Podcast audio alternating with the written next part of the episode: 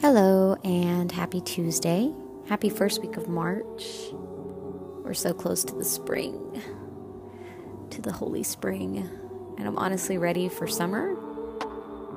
Precisely three days of summer before I get sick of the heat. You know, I want to be engulfed in that unbearable heat, maybe get a sunburn, you know? I'm excited.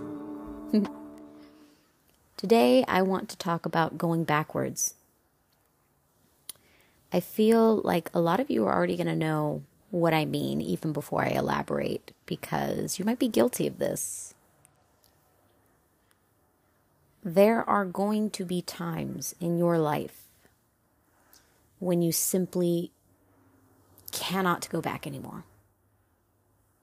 A lot of us are working through toxic habits and toxic cycles and reactions, and sometimes in moments of weakness, we'll think that we can go back to a toxic space where we once felt, even for a moment, some semblance of comfort, just to see if we can regain that little speck of comfort. It's almost like drinking seawater when you're dehydrated and stranded in the middle of the ocean. But I'm here to tell you that, and you'll find out for yourself if this time comes, it does not work. Tried and true tester of that theory here. Why do you think that that is? We're constantly in a state of growth, moving through the motions of evolving our mental and emotional existence through our interactions with others and the experiences that go along with that. I know most of us have heard the saying, it was probably here for just a season and not meant to stay. And that rings true for a lot of things in this life. Sometimes the experiences of toxicity, those cycles that we go through, are just that they're cycles. They were meant to give us specific keynotes, uh, a microdose of what we need to grow into a better state of being. Only problem here is that a lot of us get stuck there. And this is what usually makes it undeniably painful for a lot of us is that we don't just take the microdose, we want to overdose on the experience because of the state of mind that more will yield better. And that's not always the case, right? More is not always better. The experiences are meant to give us a taste of something to learn from and then break off from. I've had many moments in my past where I thought going backwards would be a great idea. And it didn't matter if the situation wasn't healthy for me or the person was mean to me or just, you know, I just thought that I might as well feel something if I'm feeling nothing. Because, and a lot of people will, will know this, feeling nothing sometimes feels worse than feeling something negative. That dissociation that we experience, though, those moments of like, I can't feel anything.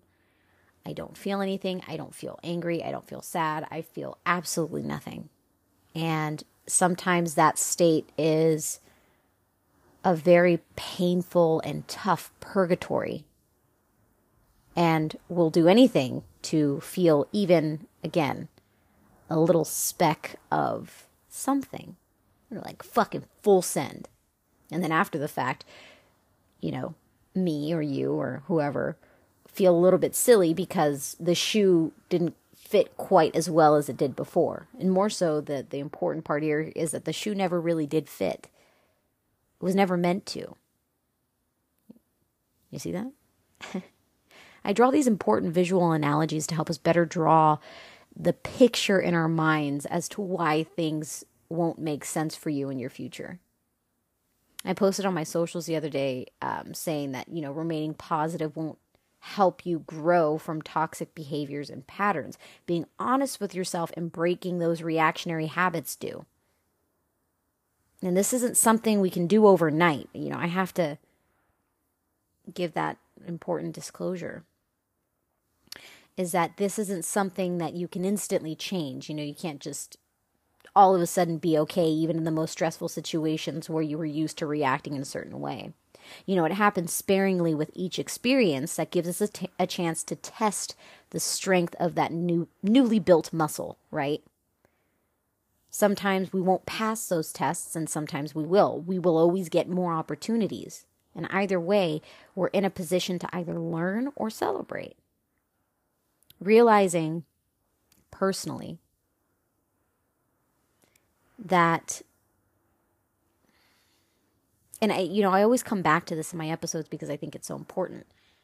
And I, I, I want to try to make it a part of every episode because of how important I believe it to be realizing personally that love is something that we get from everyone and everything is how we learn to heal emptiness in our hearts. Because a lot of the times we feel romantic love is the only way to heal, right? Familial love is a great way to heal if you have a healthy relationship with your family, right? Um, platonic love is also a great way. You know, I was speaking to a friend, he's uh, deployed overseas in Japan. And, you know, he just called me out of the blue one day and we were talking for like an hour. He's telling me about this like cool chick that he's dating. And, you know, we were just talking about just all sorts of shit. And then after, like right before we got off the phone, he was like, I love you, homie. And I was just like, you know what? I love you too. Like, you know, this is, you know, this, this, and, you know, in that moment, and it wasn't, you know, a type of love where it was just like romantic love, like, I want this man to marry me love. It was like, like pure kind of um, warm platonic love that I feel with my friends, with most of my really good friends, where it's like there's a sense of safety in the friendship and in the interaction. And love, love is a very healing emotional experience when it's healthy, right? When it's a healthy type of love, it's a very healing emotional um, experience. I mean, we feel, I feel like most of us will feel it stronger in romantic relationships. And I think that probably has a lot to do with the fact that sex is usually involved. So it kind of strengthens the effects of positive emotional um, balances when it comes to love, right? Um, but it's not the only type, you know? But, you know, keep in mind that love overall is a very healing, it's a very healing experience when it's done in a healthy way. And I know that things, you know, when when you have this emptiness that you're battling with, when you're going through your healing phase, you know, I know that things seem tough sometimes, and I know that they might seem too heavy, and you might have a million irrational thoughts in your mind and in your heart swimming around with all the what ifs of a situation. And the mind is a liar. Keep record of your thoughts, write them down, refer back to them, burn them, breathe through the situation. I had a moment of weakness. I'll share this with you guys. I had a moment of weakness where I was in a position to overindulge, and I did. And I was left bitterly unsatisfied. Not because of what I was consuming, but because the situation itself did not. It no longer fed what my soul wanted in this stage of my development and my growth. And at one point, you know, this really did feed, or at least I thought, you know, at, at one point, perhaps in that stage of my life, it did. But at one point, I thought it really did. And thinking that it would, you know, the same effect would carry over into my current state. You know, I thought that it w- I would somehow be able to, again, grasp at straws and get a little sliver of the enjoyment or the satisfaction that I once pulled from that situation. And then after everything was said and done, after I realized that it didn't feed my soul the way it used to, and I already knew the, the, the fucked up part is that I knew that it wasn't going to, but I was just like, you know, I want to I want to do it anyways. You know, you know what I did? I went back. I went to my. I went. I got unlocked my fucking phone. I went into my calendar on the day and then I was just like, unsatisfying experience. That's how I marked the day. It was an all day thing. I marked it as an unsatisfying experience. It was a day, it was marked as a day of dissatisfaction at my actions. And I'm not sure, you know, I, I feel like for some reason it's going to help me move forward towards something that will bring me satisfaction. And I think we all get to the point to this point in our lives where we genuinely no longer have the energy to see these toxic cycles through or see them as something indulgent. We uh, we see them as closer to the equivalent of consuming a bottle filled with nothing, just drinking air. And I, you know, I have to say that I will never regret my actions. But I put my, my myself in a position to improve from those actions and realize why I didn't personally like it and why I won't be repeating it. And, you know, I can't say this enough. You have to be patient with yourself. We have one life that we know of in front of us. It's like that old 2000 songs by fucking Kris Allen, uh, Live Like We're Dying. I feel like everybody knows that song. And, you know, literally right in the beginning, he says, How come we don't say I love you enough till it's too late? And fucking preach, Kris Allen. Tell everyone that you actually love how much you love them and tell them every second and leave the rest for time to handle. Love that is successful and wonderful comes without conditions.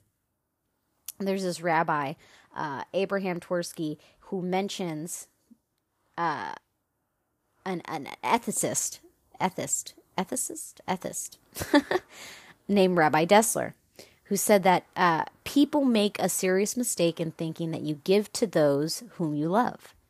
And the real answer is you love to those you love those to whom you give.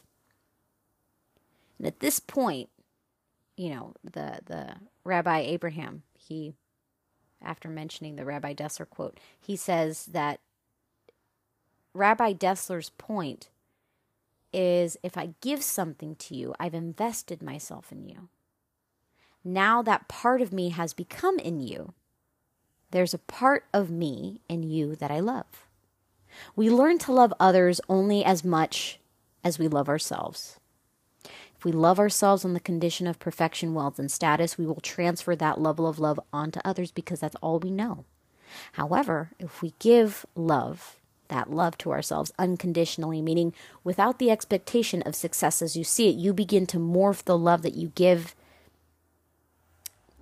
you you begin to morph the love that you give into something a little bit more beautiful. You know, I talk about love so much because I feel like at the end of the day it's the best thing to have in yourself and in others, feeling safe and warm in the environment you've created for yourself. This is this is you know, like I said with all the love in your life between friends, family and romance. It's all important. It all matters. It all makes a difference. It all creates a little a little uh, biosphere of healthy happies, right? I love you guys so much. And as usual, thank you for listening. I hope you guys have a wonderful week. And just know that your girl is here for you, at least every Tuesday. All right, guys. Bye bye now